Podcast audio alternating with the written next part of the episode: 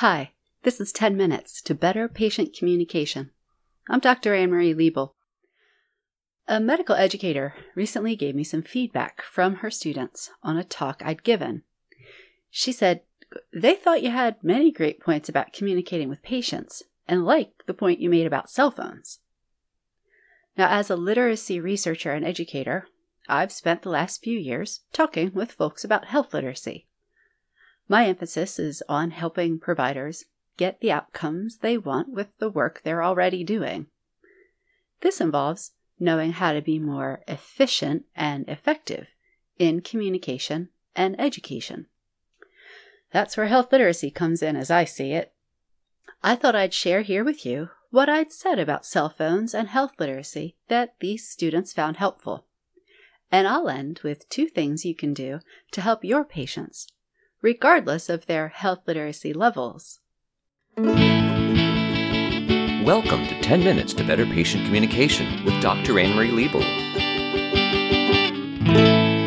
Providing you with tips and strategies you can use to improve your patient engagement. In the patient encounter, you have information that will help the patient do something, be healthier, ideally, right? You hope to communicate it in a convincing way so it will enter into patients' thoughts and actions toward better health outcomes. Now, there's still more we need to know about how patients engage with language around their health, how they learn to navigate the healthcare system, and how best to support them in these processes.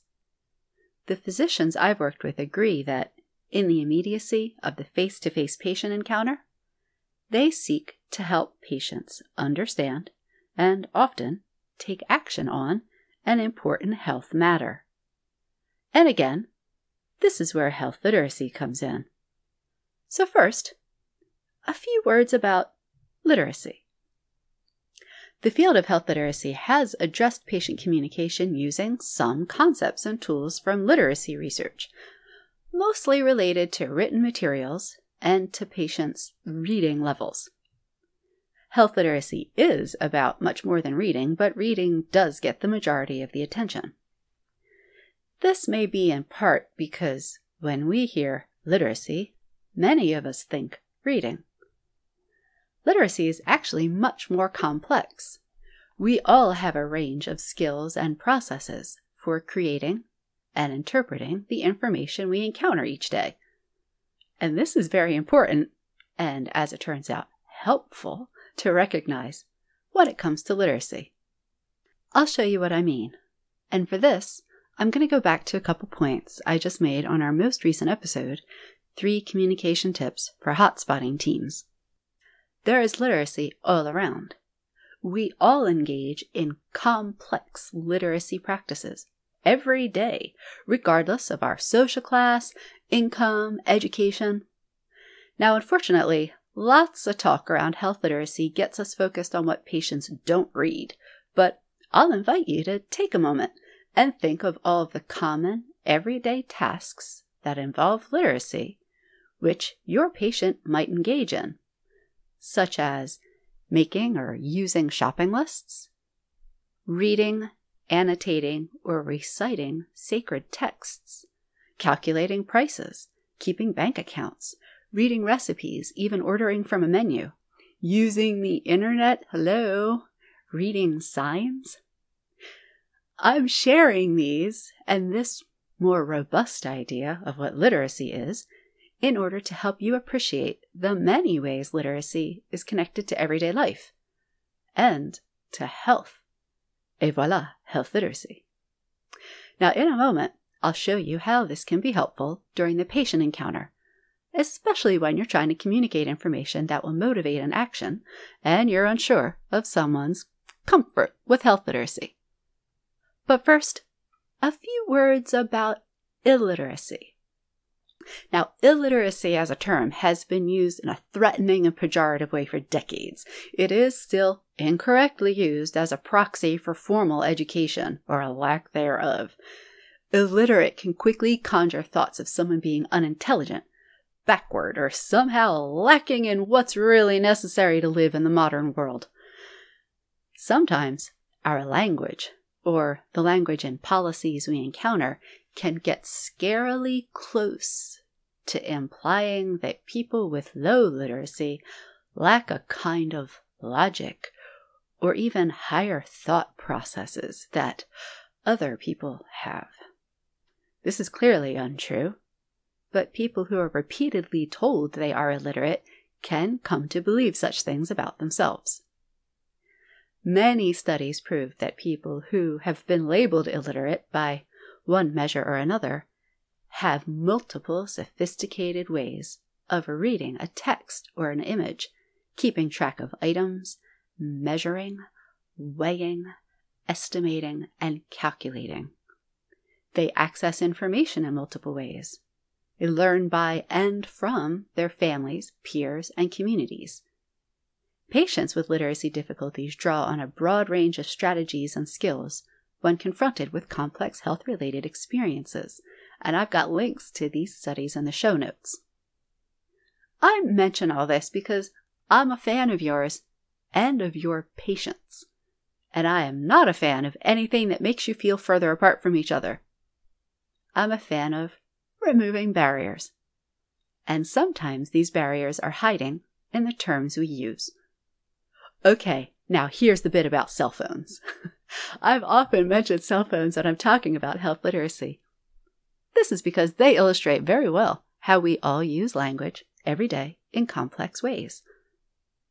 Smartphones tend to cut across income levels and cultures. Through them, we both consume and produce what in literacy terms we call complex multimodal texts. So that's more than one mode, more than one way of making meaning. Sometimes it's images along with text, sometimes it's text along with sound or movement. But think about all the things you can do with a cell phone. Text messages are read and written, images are created and shared, Products and services are located and sometimes purchased. Videos are created and shared. Websites are interacted with. Social media is scanned and updated. From a literacy perspective, smartphones are incredibly demanding in terms of the reading, writing, and numeracy tasks we need to be able to do just to operate them. That's saying nothing of the technical and mechanical aspects. So, what can you do as a provider when you're concerned about getting messages across to your patients and you're unsure of their health literacy? Oh, and you only have a tiny slice of time together? Let's talk about those cell phones. If someone can use a smartphone, they have some level of literacy and numeracy and there is a good chance that your patient uses a cell phone and that it is probably a smartphone, but more on that in a moment.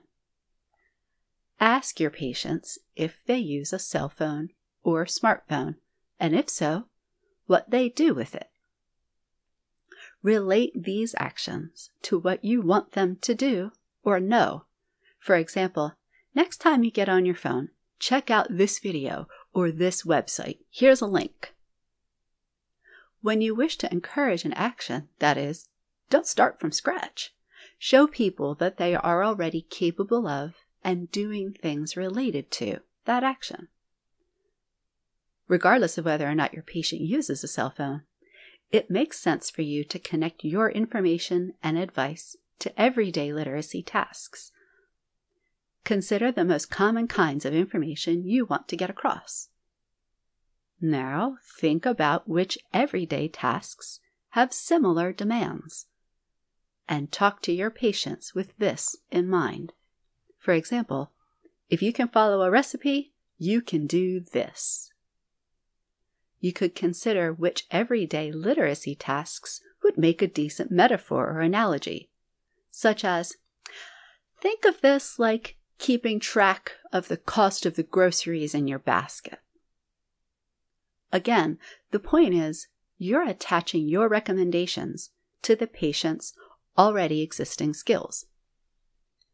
Now, thinking about health literacy in this way requires and rewards more attention to the patient's own social, material, and literacy worlds.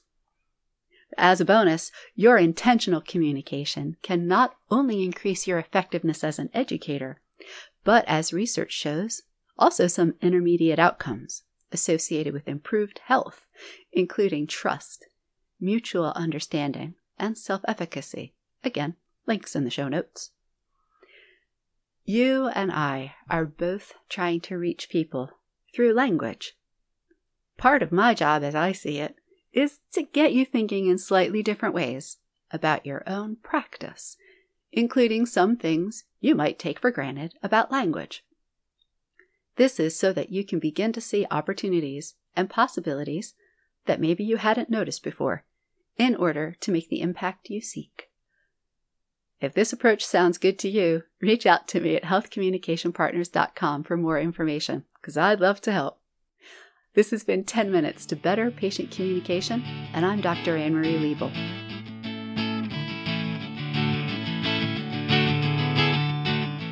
Thanks for listening to 10 Minutes to Better Patient Communication from Health Communication Partners, LLC. Find us at healthcommunicationpartners.com.